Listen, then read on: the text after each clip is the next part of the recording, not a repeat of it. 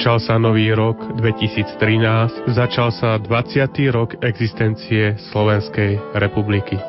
Samostatného štátu na mape Európy, na mape sveta. Mnohým našim ľuďom by sa mohlo zdať, že to naše malé Slovensko ako keby bolo uväznené v našich srdciach. Stále sa pozeráme na veľkú Európu a cítime sa taký malý a bezmocní. Mohlo by sa zdať, že sme úplne bezmocní voči obrovským krajinám, voči obrovským politickým vplyvom, ktoré nám iba diktujú, čo máme robiť a my musíme iba ticho počúvať. O tom, že to vôbec nie je pravda a o tom, že každý z nás môže byť politikom a šíriť dobré meno našej vlasti u nás i v zahraničí, vás skúsime presvedčiť v dnešnej sviatočnej relácii venovanej zahraničnej a európskej politike Slovenskej republiky, ktorej sa pokúsime načrtnúť aj možnosti, ktoré sú pred nami v roku 2013 a ktoré môžu zmeniť celkový vývoj v našej krajine aj v zahraničí. K počúvaniu vás pozýva autor a moderátor relácie Richard Senček.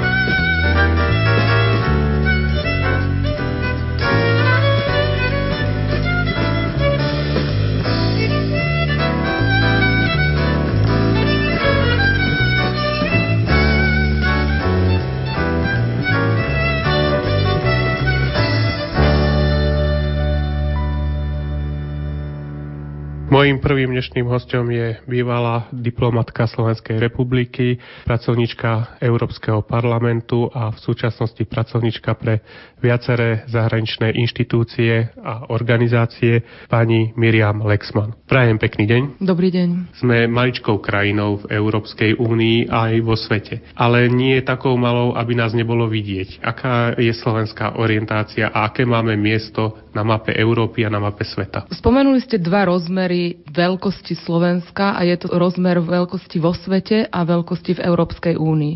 Žijeme v globálnom svete, kde sa umocňuje vzájomná závislosť medzi štátmi a národmi a jednotlivcami na opačnom konci sveta, možno by som to tak povedať. A táto vzájomnosť má morálny rozmer a určuje ekonomické, politické, kultúrne a náboženské vzťahy. A takto sa treba pozerať aj na úlohu Slovenska vo svete a v Európskej únii. Čiže jednotlivec zo Slovenska a jednotlivec možno z veľkého štátu ako Nemecka v tento globálny svet mu umožňuje takisto sa zapájať do diania vo svete a takisto ho ovplyvňovať. Možno čo je takým cieľom tej zahraničnej politiky z toho kresťanského pohľadu, je cieľ, ktorý nás učí sociálna náuka cirkvy a je to integrálny ľudský rozvoj v slobode a dôstojnosti. A toto treba mať na zreteli pri tom, keď občan zo Slovenska, malej krajiny, sleduje dianie vo svete a v Európskej únii hovoríme o kresťanoch, kresťanoch v politike, čiže toto má mať na zreteli kresťan. Zostaňme ešte chvíľočku v tejto všeobecnej rovine. Vy ste už naznačili, že teda naše dnešné rozprávanie sa bude venovať najmä kresťanskej zahraničnej politike. Áno, toto je presne aj našim dnešným cieľom.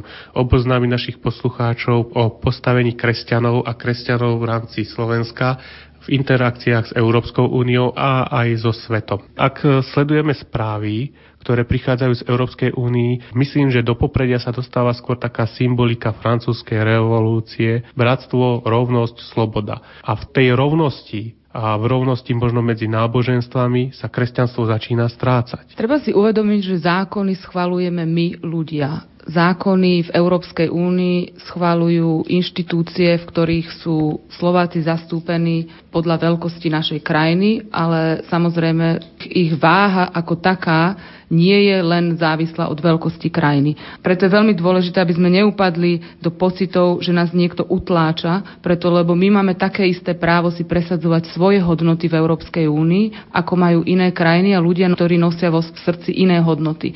Mám niekedy taký pocit, že zvalovanie viny na Európsku úniu alebo na slovenskú vládu alebo na europoslancov, ktorí nepresadzujú naše hodnoty v Európskom parlamente, nie je na mieste, preto lebo môžeme sa spýtať, áno, hovorili ste o kresťanskej krajine, vyše 80% ľudí na Slovensku sa hlási ku kresťanstvu, ale môžeme sa spýtať aj v našej samotnej krajine, kde sú tie hodnoty, akým spôsobom ich vnášame do toho každodenného života. Máme tu mnoho fenoménov, ktoré sú veľmi vzdialené od kresťanských hodnôt a pritom tu na Slovensku nám naozaj nediktuje Európska únia, čo máme robiť a akým spôsobom sa máme navzájom k sebe správať, akým spôsobom sa majú správať politici k občanom a občania k politikom, akým spôsobom majú byť vytvárané ekonomické a sociálne vzťahy medzi občanmi. Čiže treba začať vždycky od seba a pýtať sa, že či my robíme dostatok preto, aby sa tie naše hodnoty do toho slovenského života, ale aj európskeho života vnášali. Otvorili ste niekoľko zaujímavých tém. Áno, súhlasím s vami, rozhodne súhlasím s vami s tým, že v prvom rade sa musíme pozrieť sami na seba, a to, čo ste povedali, číslo 80% kresťanov je viac menej alarmujúce, lebo keby skutočne u nás bolo 80% praktizujúcich kresťanov, naša krajina by bola a vyzerala ako kresťanská. Naša krajina tiež nevyzerá úplne kresťansky a nevyznáva tu všetky kresťanské hodnoty, ktoré by sme mali vyznávať. To je náš problém. Ako ste povedali, je to náš súdok, ktorý by sme si mali sami pozrieť a vyčistiť. Povedali ste, že nikto nás však nenúti príjmať zákony z Európskej únie. Tu si rozhodujeme sami o svojom. Ale keď sa pozrieme povedzme do správ, tak vidíme množstvo zákonov, ktoré jednoducho musíme prijať z Európskej únii. Či sa nám to páči, či nie, viac menej aj tak bokom nás také hlavné trendy Európskej únie nútia ako keby progresívne prijať určité zákony, ktoré e, viac menej si dovolím tvrdiť, možno sa mýlim, že väčšina našich ľudí by ešte odmietla. Napríklad registrované partnerstva. To nie je výmysel slovenský, ale nejakým spôsobom sa to prezentuje ako správna vec možno sa milím, opravte ma, neprišla zo Slovenska, ale bola k nám importovaná. Takéto zákony, nie len tento jeden, sú k nám ako keby dotláčané nie tým, že by niekto prikázal, to musíte urobiť, ale pozrite sa, toto je správne, toto je správne. Keby sme mali naozaj 80% kresťanov, tak by sa u nás o tom možno ani nediskutovalo. Nie je takýto import trochu na škodu. Táto téma je tak dôležitá, hlavne pre dnešné Slovensko, pre ten dnešný diskurs v Slovenskej republike. Treba si pripomenúť, že rodinná politika nie je v kompetencii Európskej únie. Európska únia nemôže prijať zákon, ktorý by donútil Slovensko k tomu, aby boli u nás e, registrované partnerstva podľa nejakej štruktúry, tak ako si to Európska únia zvolí, alebo po prípade boli partnerstva homosexuálne povýšené na úroveň e, manželstva. Čo je ale dôležité si uvedomiť je, že áno, tieto tendencie v Európskej únii existujú, sú skupiny ľudí v Európskej únii, alebo nehovorme aj v Európskej únii, v Európe ako takej, proste v iných krajinách, ktoré presadzujú a majú iné hodnoty a presadzujú tieto hodnoty aj teda prostredníctvom, alebo sa snažia presadzovať aj prostredníctvom Európskej únie. Rôznych štruktúr Európskej únie, diskusí v Európskom parlamente, ktoré tieto témy navonok pretláčajú aj do tých členských štátov.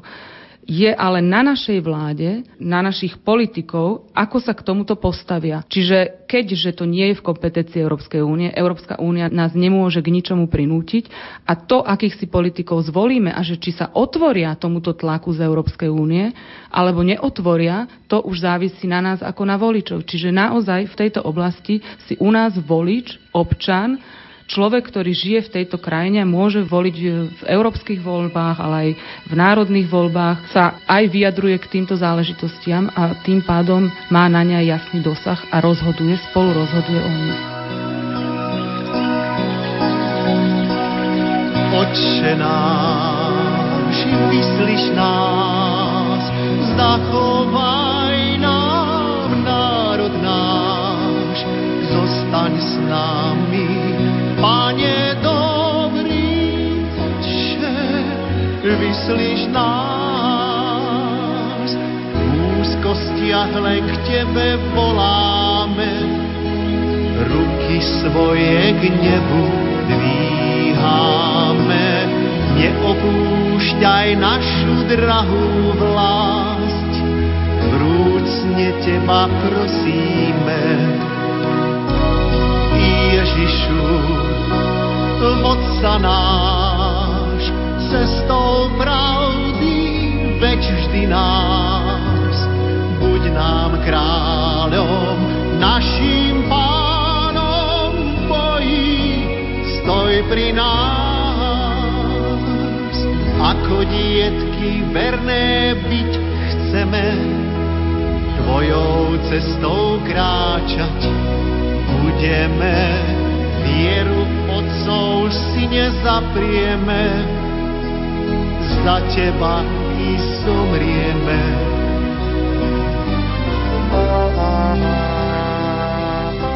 Slobodné voľby poznáme pomerne len krátko. Nastúpili až po páde komunistického režimu, aj keď za prvej republiky tu bolo krátke obdobie, keď ľudia mohli voliť slobodne. Ale teraz si viac menej na tento inštitút zvykáme. Žiaľ, po 89. roku ľudia chodili voliť 80-90% volebnou účasťou. Dnes, keď dosiahneme okolo 50-60%, hovoríme o úspešných voľbách.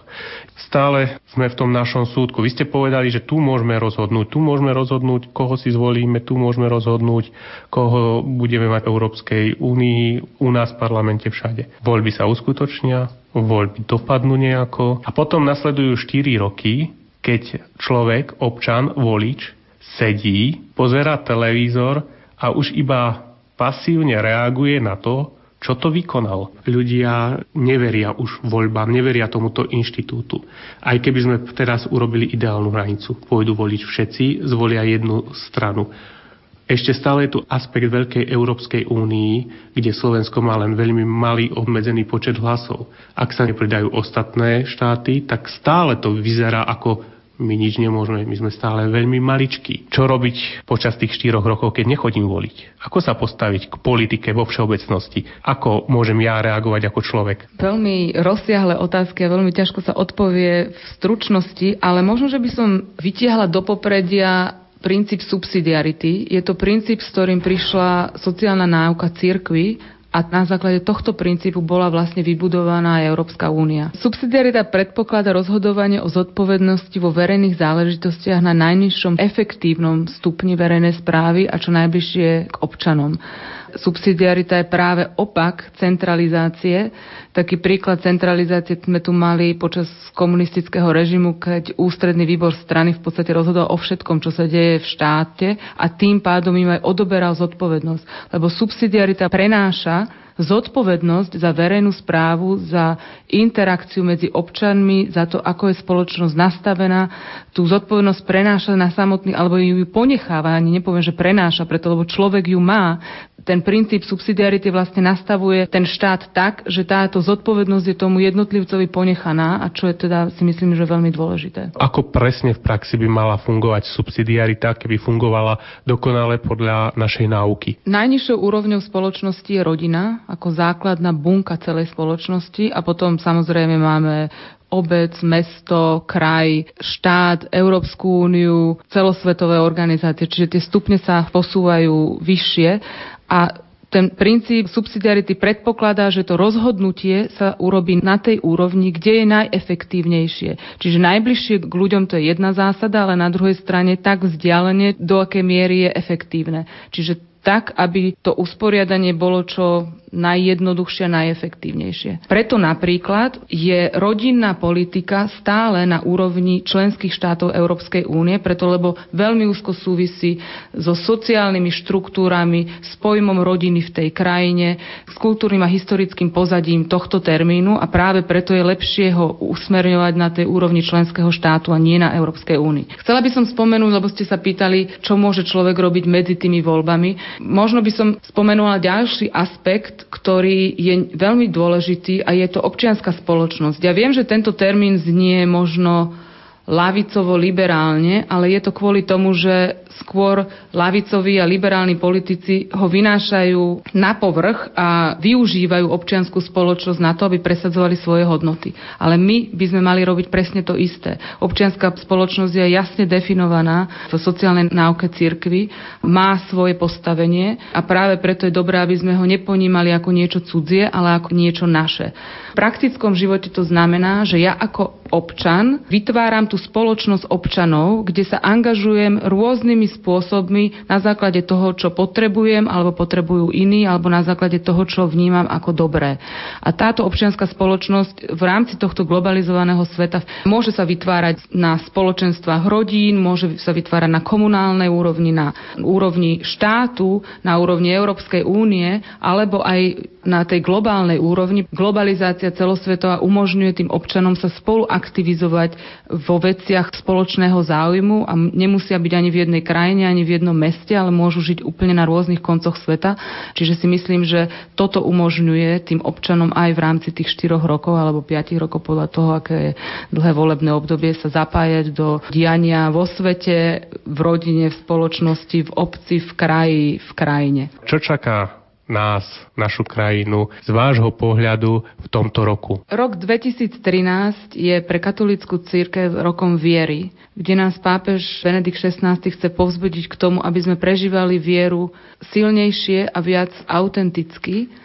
A myslím si, že keď sme tu hovorili o zahraničnej politike, o medzinárodných súvislostiach, že je dôležité povedať, že práve tá viera nie je len viera v rodine, nie je len viera v mojej najúžšej komunite, ale je dôležité, aby sme tú vieru prežívali a žili aj na tých vyšších úrovniach, aj na úrovni mesta, obce, ako politik, ako občan, ako podnikateľ, ale aj ako človek zodpovedný za ľudí, ktorí sú na opačnom konci sveta. Preto je dôležité žiť tú vieru na všetkých možných úrovniach.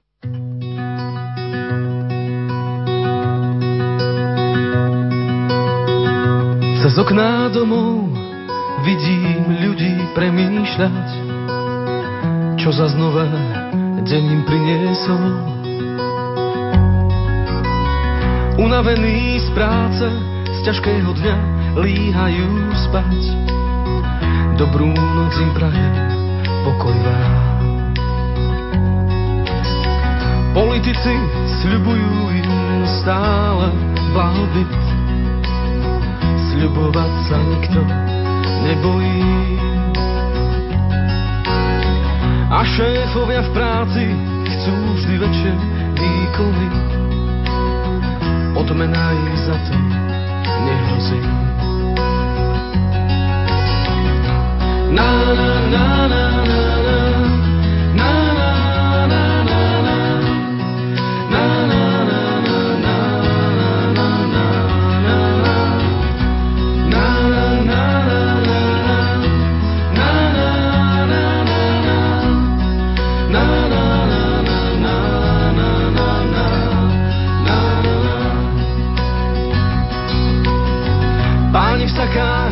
Smejú sa ich dlania stvrdnutí. Hlavy štátov sľubujú im mier. Za ich chrbtom plánujú však vojny, podvody. Vraj sa národ hrdý, slobodný. Svojim deťom tlčú do hlav svoje názory na život na rasu a na svet. Kradnú im ich detstvo, zábavu a detský smiech a ich vieru v bestarostný svet.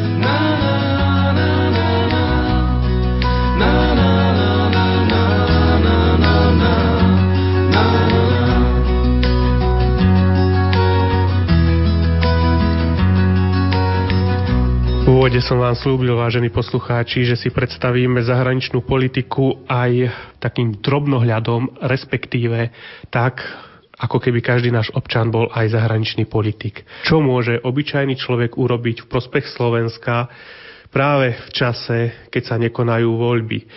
Najlepšie bude, keď oslovím človeka, ktorý pracuje u nás, pracuje v zahraničí a má veľmi dobré skúsenosti jednak s našimi občanmi a jednak s priamou pomocou, čiže človeka z praxe.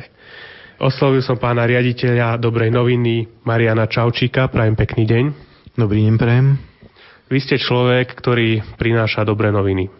Dobré noviny mimo hraníc Slovenska a tým viac menej buduje zahraničnú politiku Slovenskej republiky na praktickej, na tej najreálnejšej úrovni. Mohol by som vás poprosiť v úvode, predstavte vašu organizáciu Dobrá novina. Dobrá novina je vianočná kolednická akcia slovenských detí, ktorú sme snažili obnoviť tradíciu koledovania, ktorá tu je po stáročia, ale spojili sme ju aj s myšlienkou pomoci núdznym na inom kontinente, konkrétne v subsahárskej Afrike, kde ľudia žijú bez vlastného zavinenia v oveľa ťažších a náročnejších podmienkach.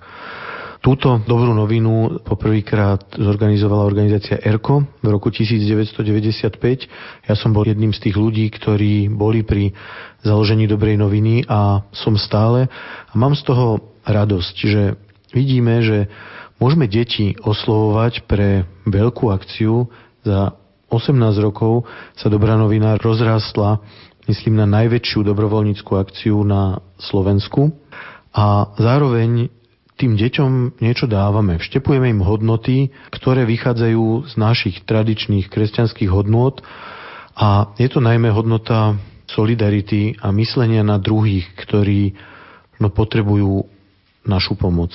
Keď sme dobrú novinu začínali, chceli sme dať deťom aj takú náplň na prežitie adventu, prežitie Vianoc.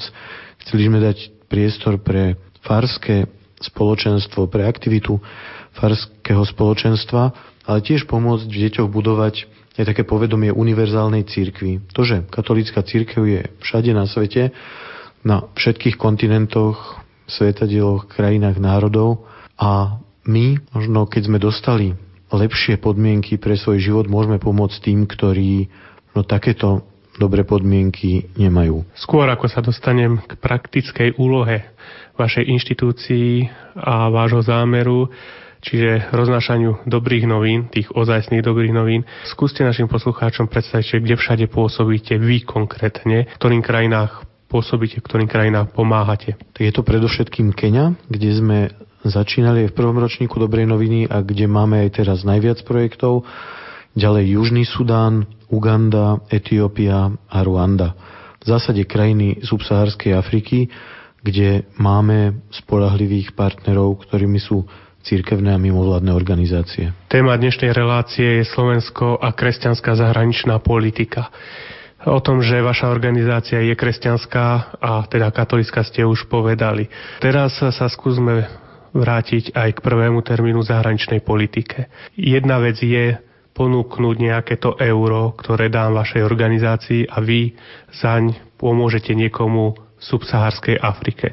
Druhá vec je, aký má význam táto aktivita pre Slovenskú republiku. Vy pomáhate predovšetkým v krajinách, ako ste povedali, ktoré sú o mnoho horšie na tom, hlavne po tej ekonomickej stránke, ako je naša krajina. Väčšina našich ľudí vôbec si nevie predstaviť zrejme život, v ktorom žijú niektorí ľudia, biedu, ktorú oni zažívajú. Vaša pomoc je tam veľmi dôležitá.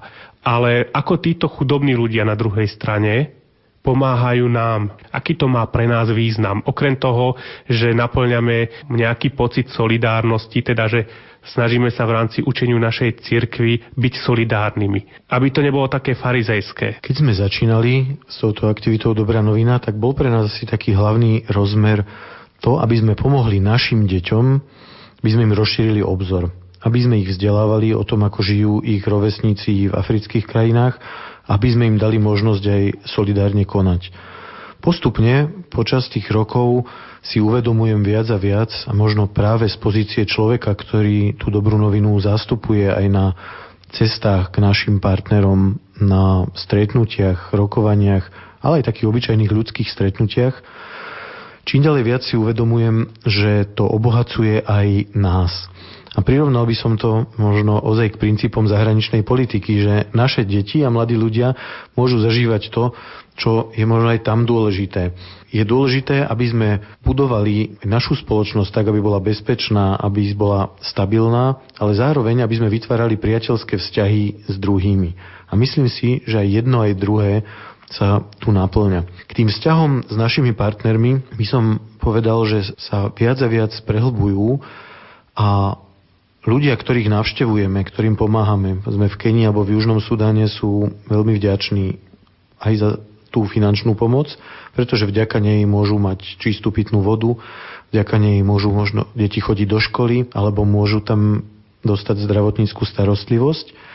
Ale ešte viac ako toto, a to si uvedomujem na tých cestách, je moment, že niekto niekde ďaleko v Európe na nich myslí že nie sú lahostajní. Oni nie sú lahostajní ľuďom v Európe, ktorí žijú mnoho tisíc kilometrov od nich ďaleko, ktorí by sa o nich nemuseli starať, ale že tu je niekto, a to sú naši mladí ľudia a deti, ktorí cez svoje zimné prázdniny namiesto toho možno, aby oddychovali alebo sa hrali, idú do zimy, idú koledovať, idú roznášať dobrú zväz, čím robia radosť aj našim ľuďom, ale týmto myslia na ľudí, ktorí sú na tom oveľa horšie. Možno tento moment mi prípada, že je niekedy ešte dôležitejší pre tých partnerov alebo pre tých ľudí, ktorí žijú v buši v Južnom Sudáne, že nie sú nám lahostajní a niekde v Európe na nich niekto myslí.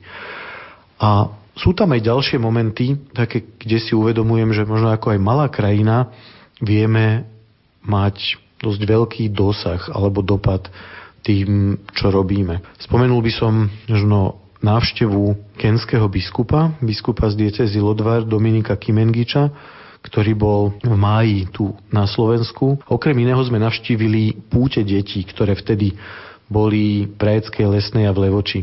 A biskupa a jeho spoločníkov, kňazov, ktorí s ním cestovali, veľmi oslovila aj naša viera a zbožnosť, možno vernosť tradíciám, tradíciám púti, u nich toto zatiaľ nemajú. Nemajú púte na jedno miesto v jednom čase, kde by takto prejavili svoju zbožnosť. A po našej návšteve sa inšpirovali aj týmito našimi púťami a na sviatok svojho jubilea 50 rokov od prvej evangelizácie, ktoré slávili nedávno, 8. decembra, pripravili v Lodvare na hore taký menší kopec, povedať, ktorý sa týči nad sídlom biskupa, pripravili také pútne miesto, Kalváriu a inšpirovaní našou levočou pripravili tam tiež vonku miesto, kde môžu byť slúžené sväté omše, kde aj teraz v decembri oslavili svojich 50 rokov od prvej evangelizácie. Tam som si napríklad uvedomil, že my to dedičstvo kresťanské máme oveľa, oveľa dlhšie. Od svätého Cyrila a Metoda už stáročia, oni mali prvých misionárov pred 50 rokmi. Takže ešte možno žijú ľudia, ktorí si pamätajú prvé ohlasovanie Evanília v tejto oblasti.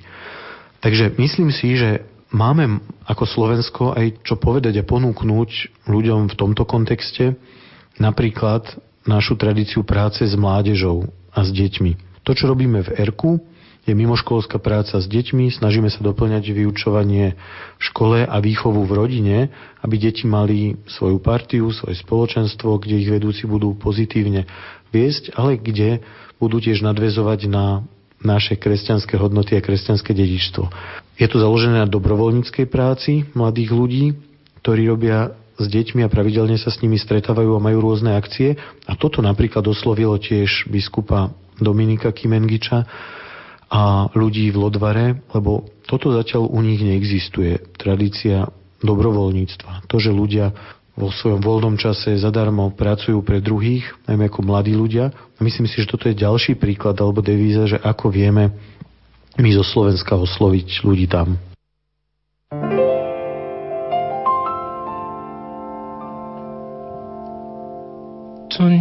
Bitungwa mariba aleye munio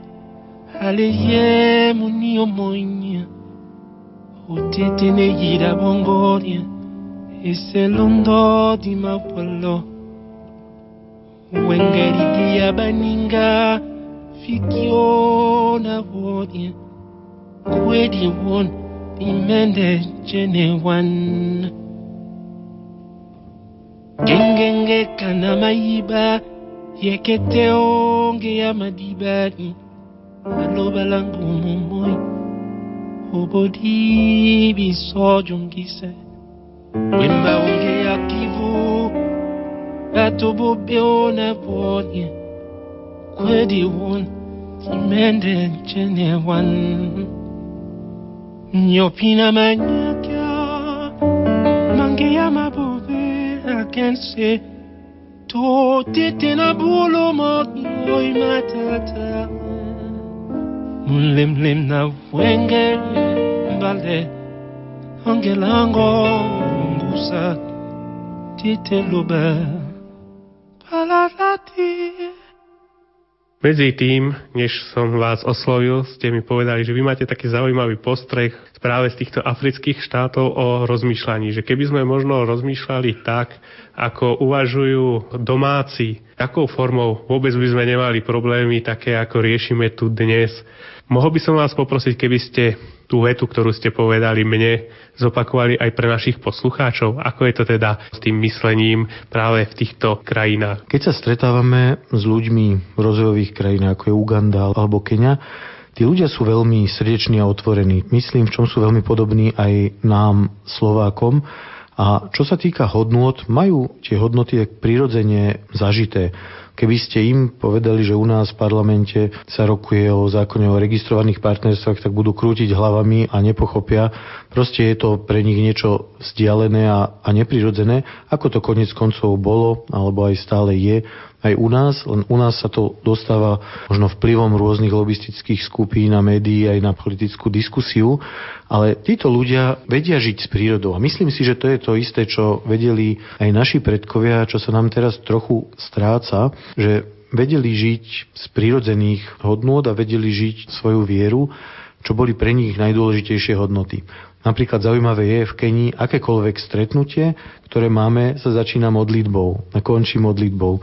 Vždy sa niekto pomodlí a pre všetkých je to prirodzené. U nás, keď prídete niekde na úrad, tak sa nikto nepomodlí, lebo u nás to už ako si nepatrí k tomu spoločnému životu, ale myslím si, že aj toto je dobrá inšpirácia. Prečo nie? Ak to sú hodnoty, z ktorých vychádzajú naše korene, tak to môže a má mať miesto v našej spoločnosti. Ďalšou vecou, ktorú si myslíme, sa môžeme aj o nich učiť, je určitá tolerancia, bo tam žijú vedľa seba rôzne aj vierovýznania, aj ľudia z rôznych etník a kým nie sú možno nejakými väčšinou politickými témami rozhádaní, tak vedia žiť priateľsky, vedľa seba vedia spolu nažívať a nemajú s tým problém. Myslím si, že je to aj vďaka tomu, že majú k sebe navzájom rešpekt a že tu sú tu rešpektované určité hranice slušnosti.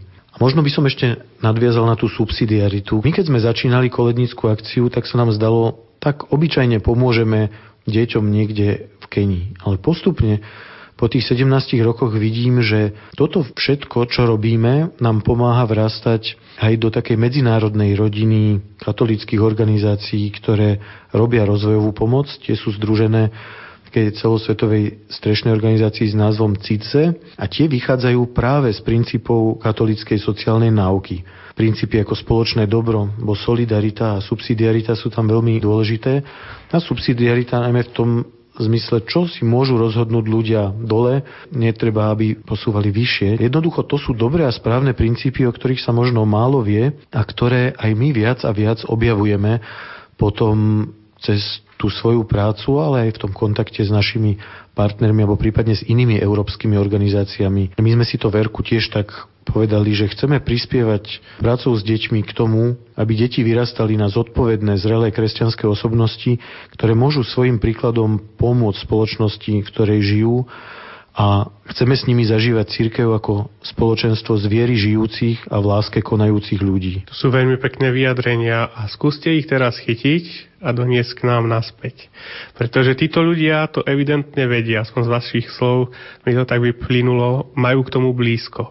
Prečo sa to stratilo u nás? Ja si myslím, že z časti je to aj tými 40 rokmi totality, ktoré sme zažívali, že Počas nich jednoducho vo verejnom priestore církev nemala miesto, bola ideologicky vyčlenená a nemohlo sa pokračovať v tom dedičstve, ktoré sme tu mali predtým. To bola veľká strata, ktorú teraz trochu doháňame a potrebujeme asi ešte nejaký čas, aby sme si to tak viac uvedomili, čo sú naozaj tie naše hodnoty, čo je to dedičstvo svätého Cyrila a metoda, čo hovorí nám v súčasnosti. K tomu sa snažíme my viesť aj naše deti, respektíve aj ako mladí ľudia alebo vedúci, ktorí s deťmi robíme, nad tým sami rozmýšľať, lebo myslím si aj ja, ja už som v strednom veku, zažil som časť svojho života za totality, kde sme mali spoločenstva, kde nás ľudia viedli aj v tom duchu učenia viery, ale mnohé veci, najmä smerom k verejnosti, sme nemohli robiť. Pre mňa osobne v tom práve ten kontakt aj s ľuďmi z Afriky, sú takým osviežením, obohatením, o takým zrkadlom, aby sme si povedali, aj my robíte dosť, lebo možno aj na tú vašu otázku, čo môžeme robiť aj ako ľudia, ktorí ovplyvňujú politickú scénu, sme voliči raz za 4 roky, čo môžeme robiť medzi tým.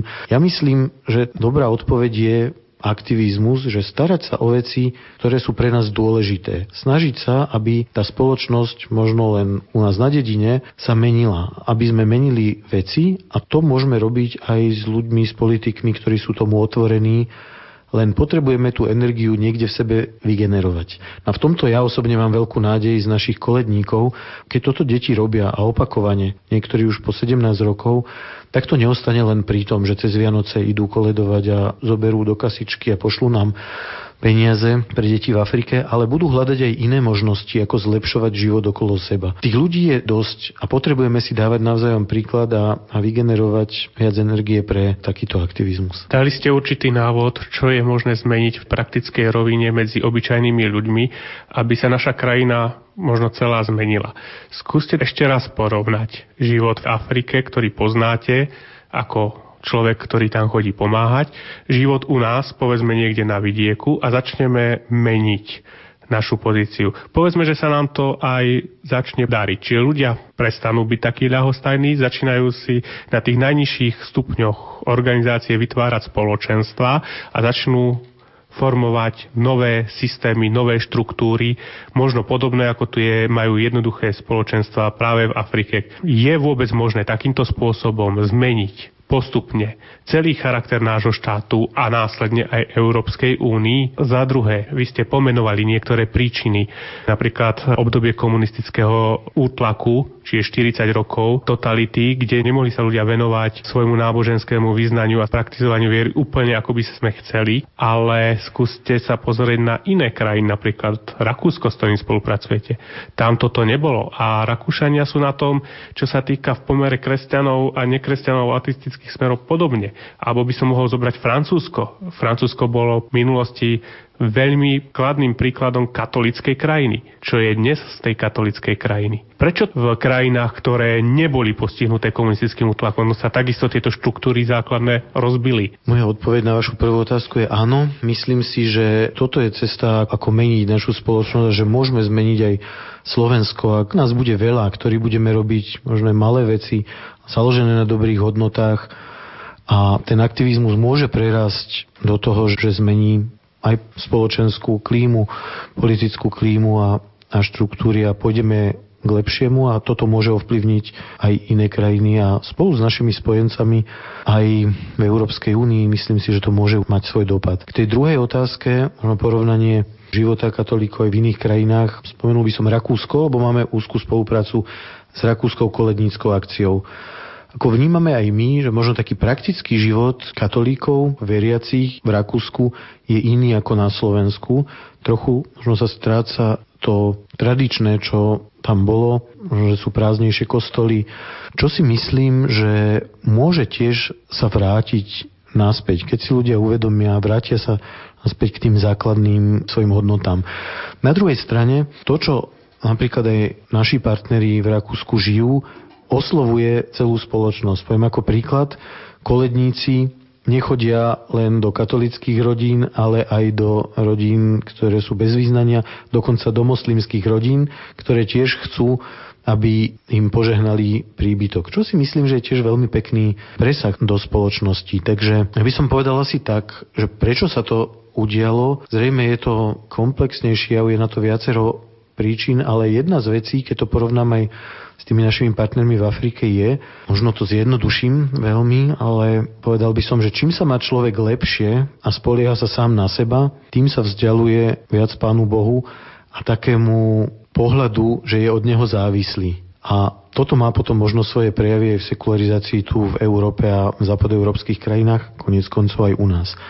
Riešenie podľa mňa je, aby sme si uvedomili, vrátiť sa naspäť k svojim hodnotám, vrátiť sa k tomu, že toho Pána Boha potrebujeme a žiť to tak, ako to žijú aj tí naši priatelia v Kenii. Mama v slame so štyrmi deťmi, ktorá nemá prácu a ide sa ráno ponúknuť, že operie niekomu šaty a dostane za to pár šilingov a dá deťom večer večeru, to nemá isté deň dopredu.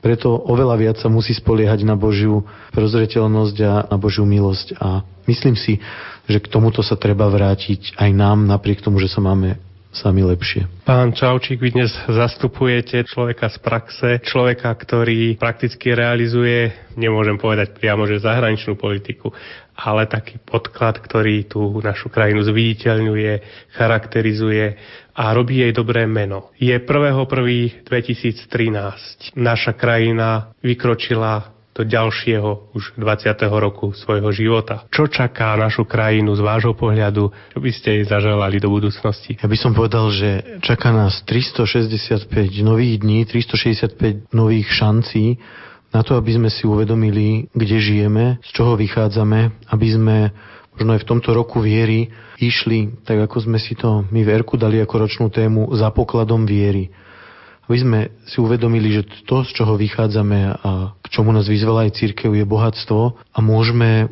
to reflektovať v každodennom živote, vo svojej rodine, aj v spoločnosti, v tom, že budeme možno vďační za tie šance, ktoré dostávame a že sa ich budeme snažiť čo najviac naplniť, každý na tom svojom mieste, kde je. Ja chcem poďakovať všetkým, ktorí dobrú novinu podporujú a ktorí nám takto pomáhajú pomáhať a chcem zaželať aj to, že aby sme boli takí otvorení a štedrí a dobroprajní, ako sme boli v týchto Vianočných sviatkoch a ako sme na začiatku roka možno aj plný nádeje, aby nám toto ostalo, aby nám ostal optimizmus, vďačnosť za to, čo máme a aby sme sa snažili na tom budovať a potom sa podeliť aj s tými, ktorí potrebujú našu pomoc. A to nie je vždy materiálna a finančná pomoc, ale často ľudia potrebujú počuť slova nádeje, potrebujú spoločenstvo, ktoré im pomôže ísť ďalej a toto by som bol veľmi rád, keby sme mohli zažívať. To by bola dobrá novina pre Slovensko v roku 2013.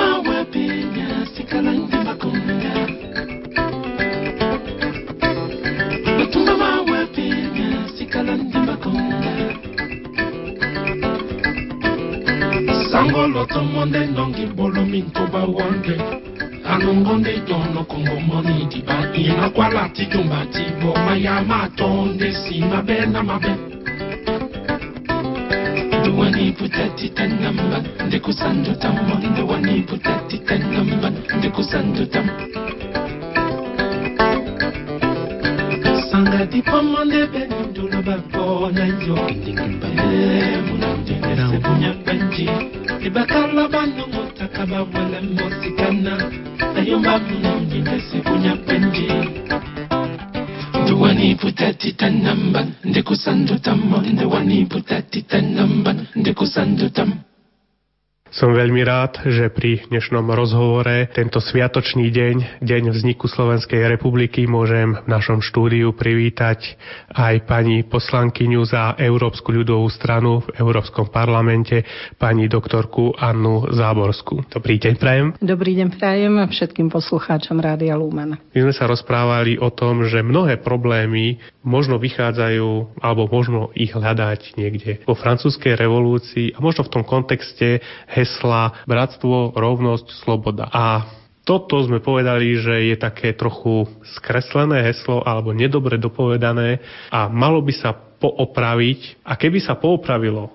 a tak vžilo medzi nás, medzi všetkých ľudí v celej Európskej únii, bolo by o mnoho, o mnoho menej problémov. Ja vás teraz poprosím, ako by ste upravili toto heslo a prečo? Heslo Veľkej francúzskej revolúcie Bratstvo, rovnosť, sloboda má tri hodnoty, z ktorých niektoré je treba možno upresniť alebo dať im kontext, aby sa stali pravými hodnotami, lebo nie sú hodnoty samé v sebe. A vieme, že francúzska revolúcia mala ako dôsledok množstvo mŕtvych, až e, proste boli popravení tí, ktorí francúzsku revolúciu začali. A rozmýšľali sme aj s priateľmi, že prečo sa to vlastne stalo, že čo tomuto heslu chýba. A zistili sme, že možno mu chýba jedno slovičko na začiatku a jedno slovičko na konci. A takto som si upravila to heslo ako veľký plagát, ho mám zavesené aj v kancelárii v Európskom parlamente. Na začiatku tohoto hesla sme dali slovo pravda a na konci hesla slovo zodpovednosť. Keď už povieme pravda, bratstvo, rovnosť, sloboda, zodpovednosť, tak aj tie tri slova v strede dostávajú iný zmysel. Pretože človek musí pátrať po pravde, za to je zodpovedný, ako sa dostane k čo najbližšie k objektívnej pravde. A potom za všetko, čo koná, či už v rámci bratstva, rovnosti alebo slobody, na základe poznania pravdy musí niesť zodpovednosť. A ako keby aj aktéry Veľkej francúzskej revolúcie možno ani neboli chceli nie zodpovednosť za to, čo vo Francúzsku urobili. A nakoniec aj tí, ktorí toto heslo naďalej hlásajú, tak vidíme, že práve zodpovednosť im chýba. Napriek tomu, že vidíme dôsledky zneužívania tohoto hesla aj na Slovensku, aj v rámci Európskej únie a aj vo svete, tak si stále neuvedomujeme, že tomuto heslu niečo chýba. Zodpovednosť nám veľmi chýba, ale ako hľadať pravdu, o ktorej si myslí, že ju každý má?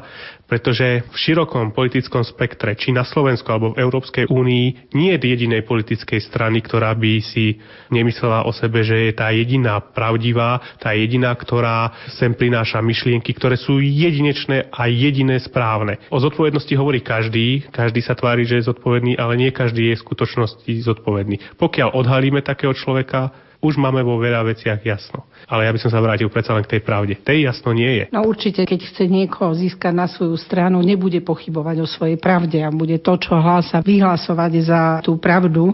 Dôležité je nie na strane toho, kto tú pravdu prezentuje, ale kto tú pravdu chce prijať. Ten je zodpovedný za to, ako tú pravdu posúdi. Preto k tej pravde sa treba postaviť, alebo k tej realite, k tomu názoru, k tomu, čo nám niekto prezentuje ako pravdu, sa musíme postaviť v dostatočnej vzdialenosti, aby sme ju videli celú. Čiže musíme ju my vedome skúmať, či už z literatúry, či z rôznych činov, alebo rôznych štúdií. Ja vám môžem povedať, že mám jednu skúsenosť, ktorá bola pre mňa šokujúca na jednom stretnutí s pomerne staršími ľuďmi v jednej malej dedinke som sa stretla s ľuďmi a snažila som sa ospravedlniť ich myslenie na hlas tým, že nemajú taký prístup k informáciám, nekupujú noviny, majú prístup len jednému televíznemu kanálu a podobne. Vtedy jeden pán, ktorý určite nemal ďaleko od 70 mi povedal, pani poslankyňa, nemáte pravdu pretože mne stačí jeden televízny kanál aby som si porovnal. To, čo niekto povedal pred desiatimi rokmi, pred piatimi, pred štyrmi, pred dvoma, čo povedal včera, aby som vedel, či hovorí alebo nehovorí pravdu. Čiže človek e, svojimi schopnosťami a svojimi možnosťami musí pátrať po pravde a za to je zodpovedný, ako po nej pátra. On nemôže prijať to, čo mu niekto druhý hovorí bez toho, že by neskúmal, že či je to pravdivé alebo nie. Čiže každý na tej úrovni, na ktorej je, by mal sa snažiť tú pravdu obhájiť lebo keď si zoberieme, aj keď niekto povie, že on koná takto, lebo je to podľa jeho svedomia, ale aj to svedomie treba vychovávať, treba formovať a to svedomie sa tiež musí naučiť, čo je dobré a čo je zlé, aby potom mohlo nasledovať to dobré a vyhýbať sa tomu zlému.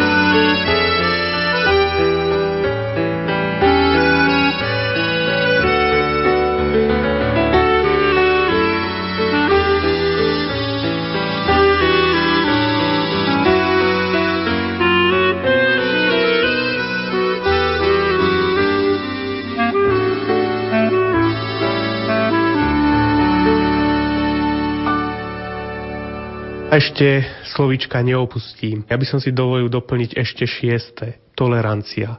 Ako by ste do tohto vyjadrenia vtesnali toleranciu, aké je jej umiestnenie v Európskom parlamente napríklad, kde sa vy musíte dennodenne stretávať s kvantom názorov, určite veľmi protichodným, každý si prezentuje svoje a niekedy asi aj nie tolerantnými spôsobmi. Aké miesto má tolerancia? Tolerancia je slovičko, ktoré sa veľmi často používa, je vymenované medzi základnými hodnotami, či je to v rôznych programoch komisie, parlamentu, tu v základných zmluvách.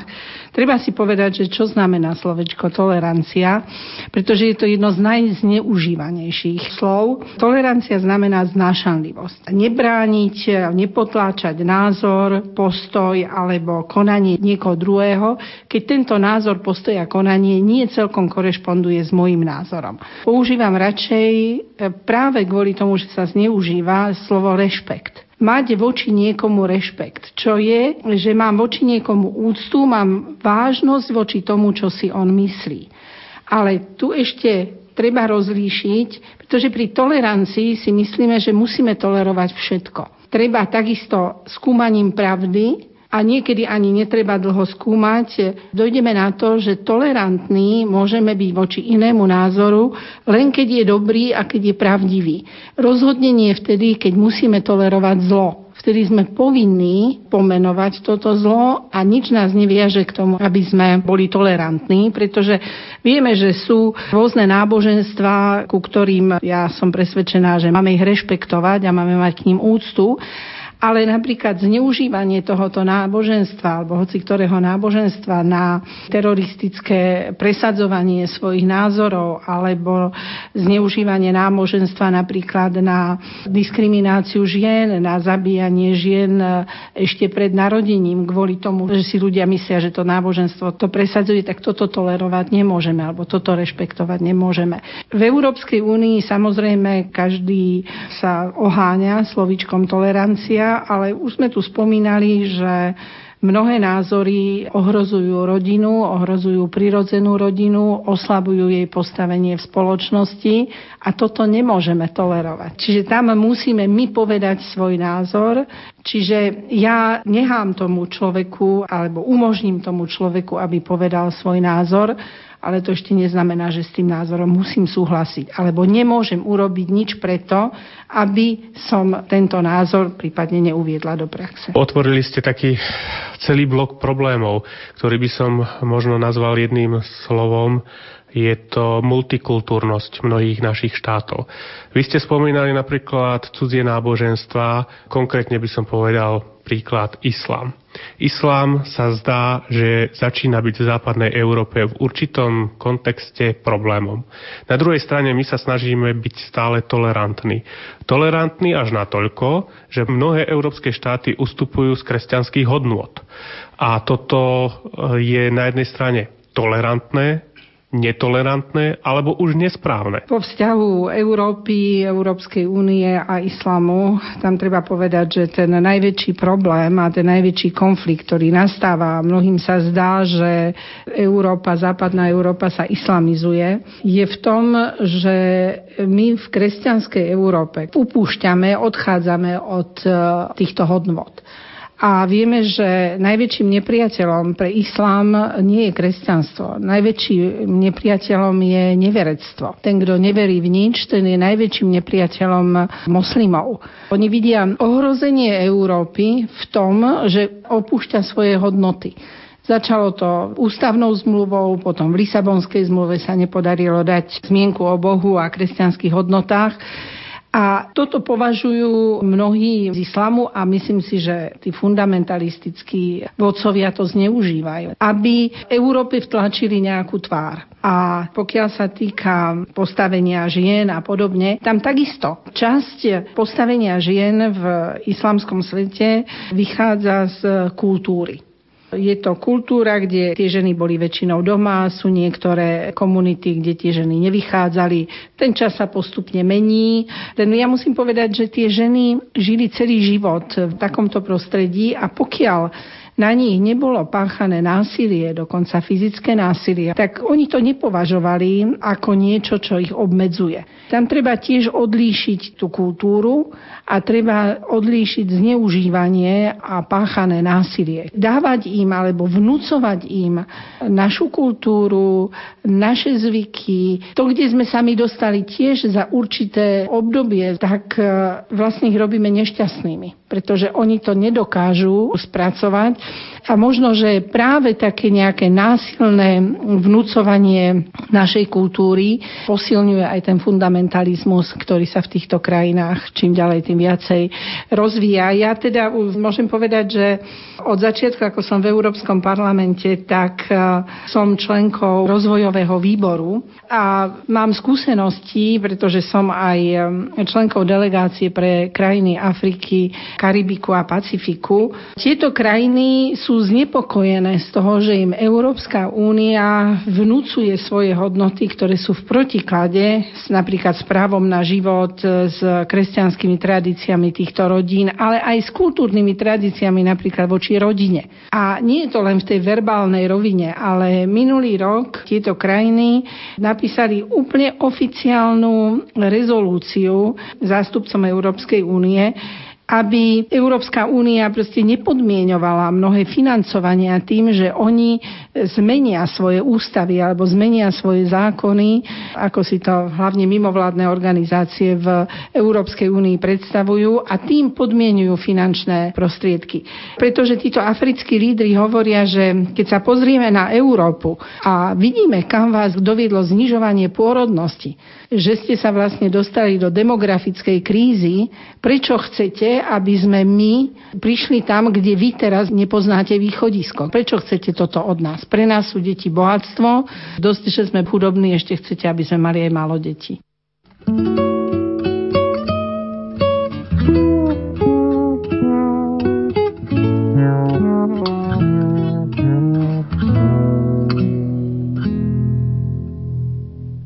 Nongo bonam abolino owa sisa tonu sango. Nuvi ye bolo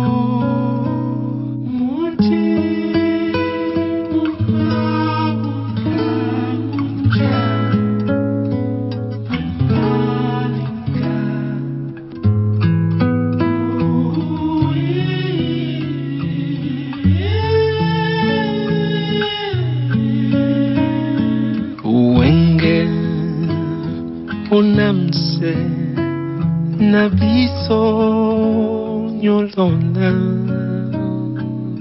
lene.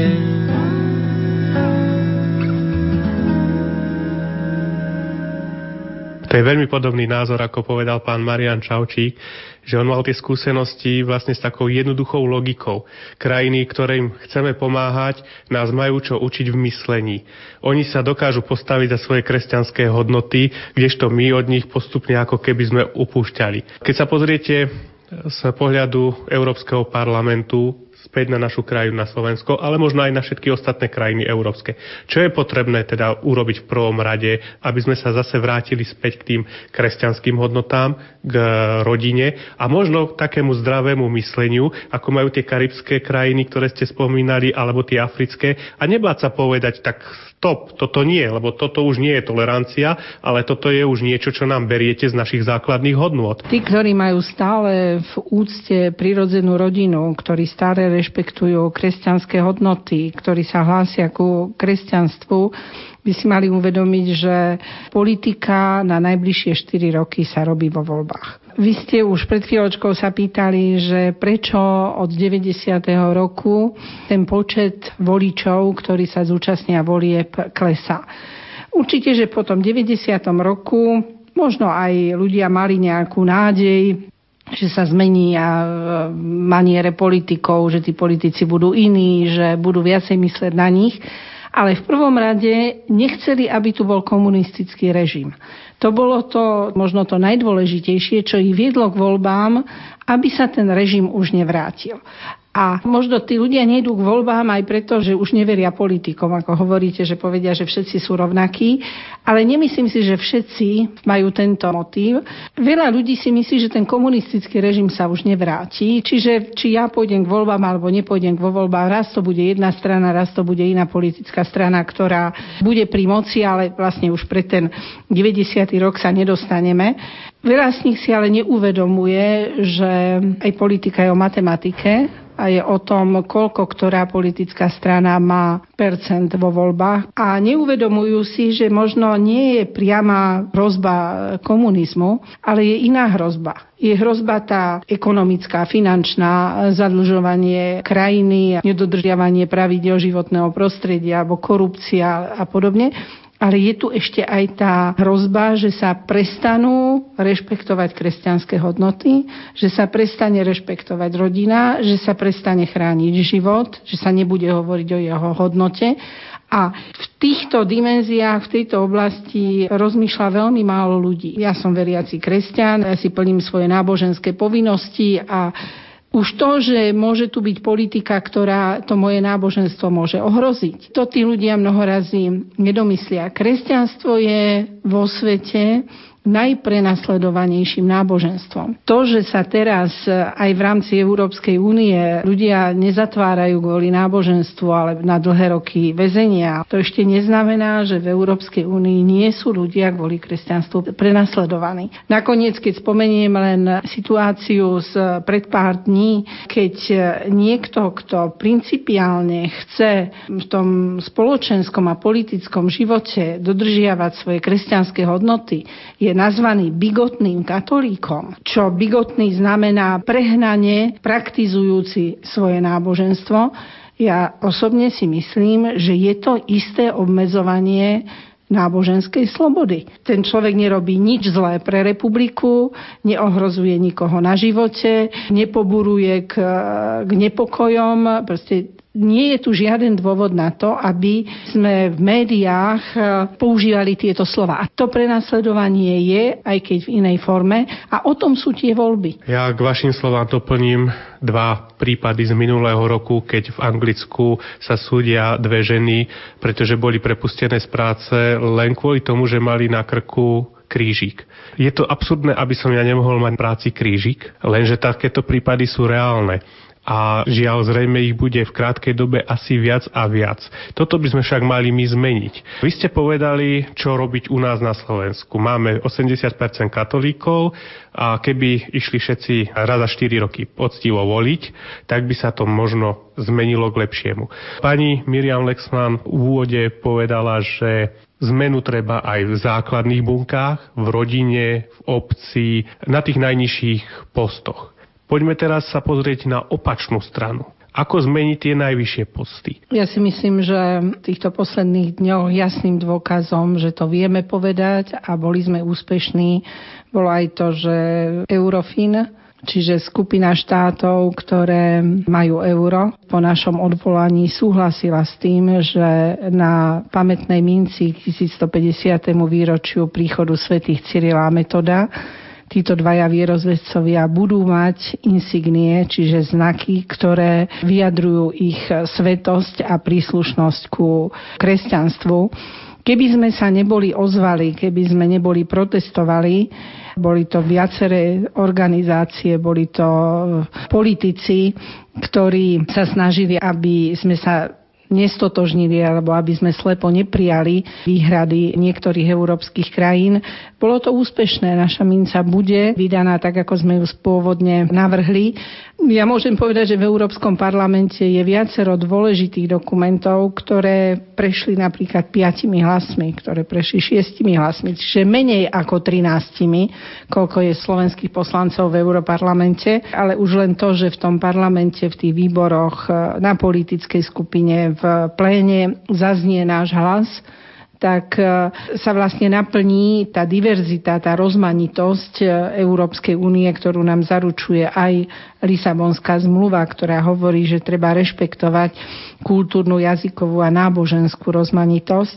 A myslím, že to treba stále opakovať, lebo rozhodne sú politici, ktorí buď na to zabudnú, alebo chcú, aby sa na to zabudlo. Každý musí byť slobodný a to, čo som sa ja naučila za tých 7 e, rokov v Európskom parlamente, nedá sa robiť politika bez e, svedomia, nedá sa politika oddeliť od náboženstva. Náboženstvo nie je súkromná záležitosť, pretože keď žijeme podľa náboženstva, to je jedno podľa ktorého, žijeme podľa jeho hodnôt a nemôžem žiť náboženstvo doma, vo svojom dome a výjsť do politiky a tam na to zabudnúť. A takáto dvojtvárnosť mnohorazí bola príčinou a aj je príčinou, že niekedy aj kresťania zaprú, hlavne v hlasovaní, to, čo doma vyznávajú. Je 1.1.2013. Oslavujeme nový rok a ďalší rok života našej krajiny. Na záver by som vás ešte chcel poprosiť, aby ste nám povedali, čo aká Slovensko a kresťanov v budúcom roku. Je to významné výročie, ktoré dnes oslavujeme. Ja si myslím, že aj v tomto roku, aj v tom ďalšom roku, ale hlavne v tomto roku 2013 je pre nás a pre kresťanské hodnoty jedna obrovská výzva. V roku 2014 si pripomenie Organizácia spojených národov 20. výročie vyhlásenia Medzinárodného roku rodiny. Organizácia spojených národov nezabudla na toto výročie a pripravila program, ktorý trvá rok a pol. A práve tento rok 2013 je takým ťažiskovým bodom, kde chceme pripomenúť e, dôležitosť rodiny pre spoločnosť, jej spoločenskú dôležitosť, aj biologickú dôležitosť. Chceme rodinu posilniť, e, chceme, aby rodina bola na seba v dobrom slova zmysle pyšná, čo prináša spoločnosti. Chceme, aby si aj matky, aj otcovia uvedomili vážnosť svojho postavenia. Chceme, aby aj politici ocenili to, čo matky a otcovia robia pre spoločnosť. A myslím si, že celý tento rok aj v mojich aktivitách bude poznačený práve presadzovaním alebo objasňovaním úlohy rodiny v tejto spoločnosti. Ďakujem pekne za rozhovor. A ja ďakujem pekne za pozvanie.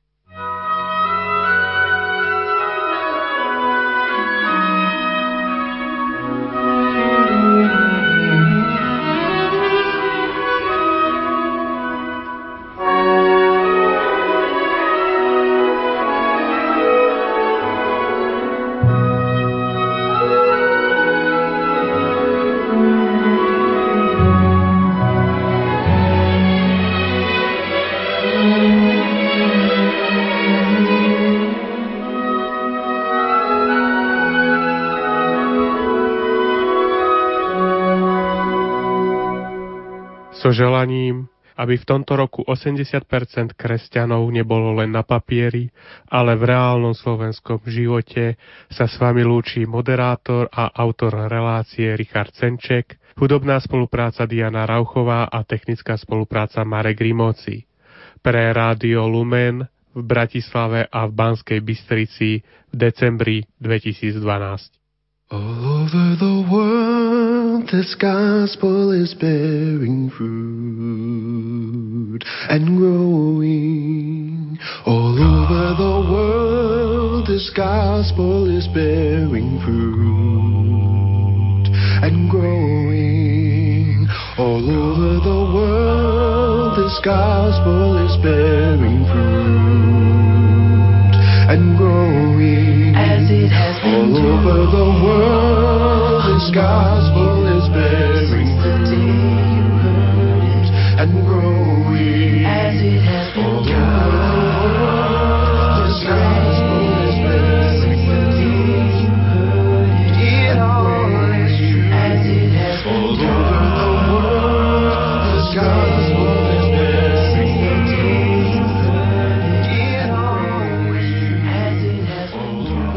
Vážení poslucháči, Košická redakcia Rádia Lumen vám v týchto chvíľach ponúka priamy prenos Sv. Omše z farnosti svätého Gorazda na sídlisku Terasa v Košiciach.